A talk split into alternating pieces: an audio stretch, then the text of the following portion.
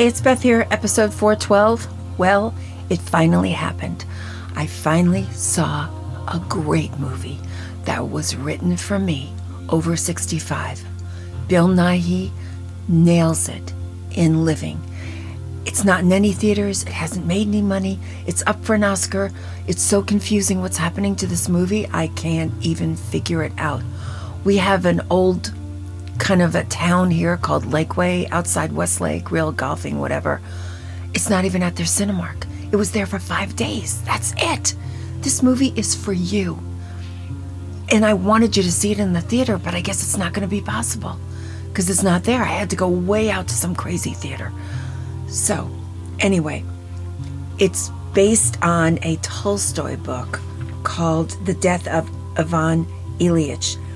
Okay, um, Kurosawa made it into a movie called Ikiru. And then this writer, Oliver Hermes, he directed it and made, and gave it a kind of a Japanese flair. It is amazing. It's up for best ox, uh, best actor Oscar, which is a given.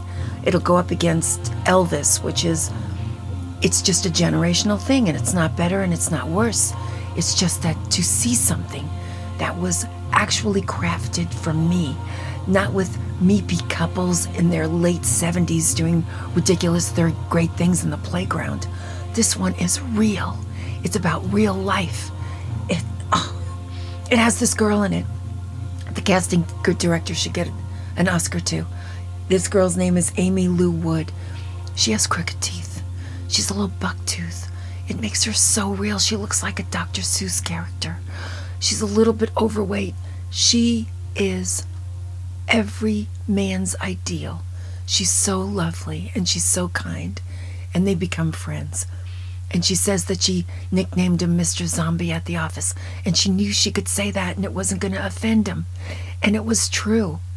So he goes about, after he gets his diagnosis, finding a way to be happy. It's, you know, and the only one that could do it is Bill Nighy, and that's proven because the director, Stephen Woolley, and his wife were out to dinner Bill came. They've got a million scripts they're thinking about, a million things they want to do. They look at him and they go, oh my God. This guy and his wife did Carol and the Crying Game. They know what they're doing. They looked at him, and to me, it's like no one else in the whole world could have played. His name? This movie about a rabbit. Oh my gosh, I'll remember it in just a minute. Anyway, um, it's pure and it's good and it's it's noble. And there are some characters that's very hard to be hauntingly human to have that quality. And this movie absolutely has it. A hundred percent. And Bill is the only one that could have pulled it off. It's so I mean he can he can level you with an eyebrow raise. He does it all in this movie. It is so perfect.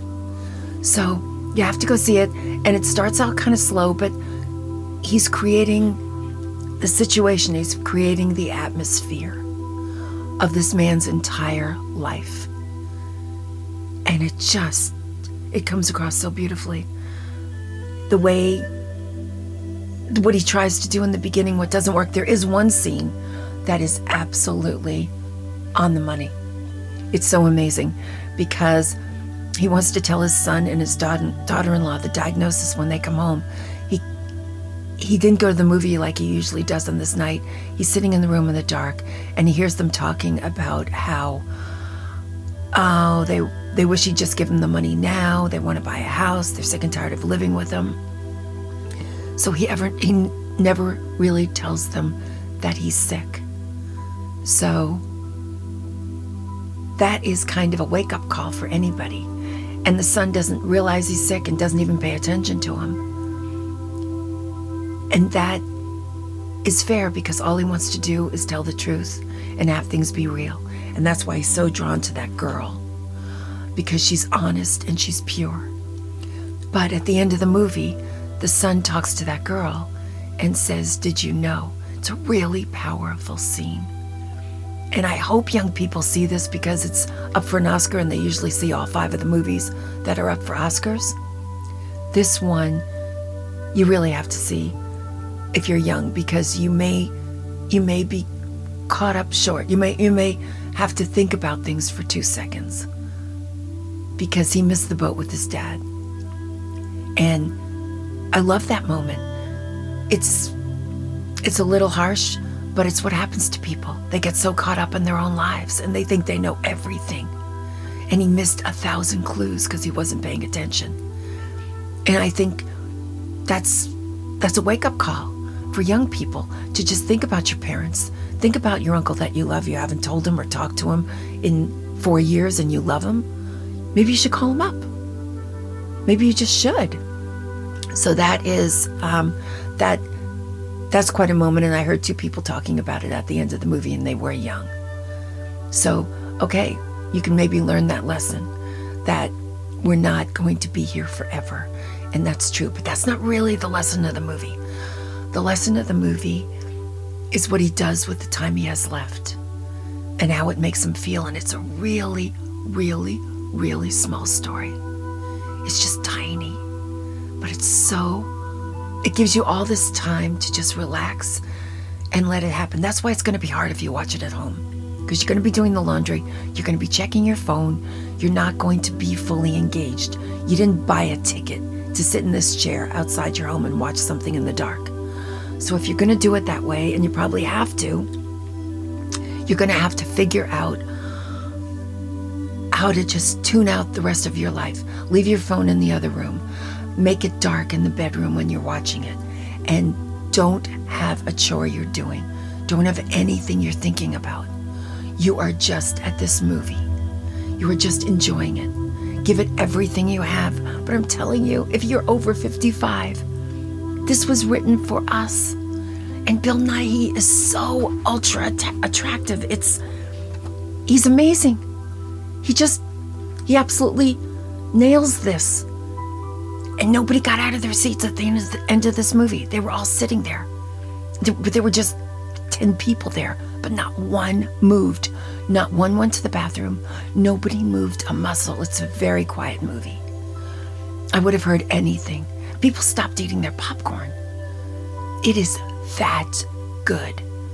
So, just, just really, this one is a treasure. And it's a treasure that was written for us. It was just written for us. So give it a give it a really special night. Give it everything you have. And I will be back. I am telling you, I am so sane. Oh God, finally, the name of the movie is Harvey. And it's got Jimmy Stewart in it. And the movie is about a wealthy drunk who starts having visions of a giant rabbit named Harvey. It doesn't sound good, but it's so charming and so sweet. And it reminded me of this one. And Jimmy Stewart was the only one that could do that one. And Bill Nighy is the only one that could have done Living. But it's called Harvey. I remembered. Thank you. I am really sane today. I will be back. Thanks.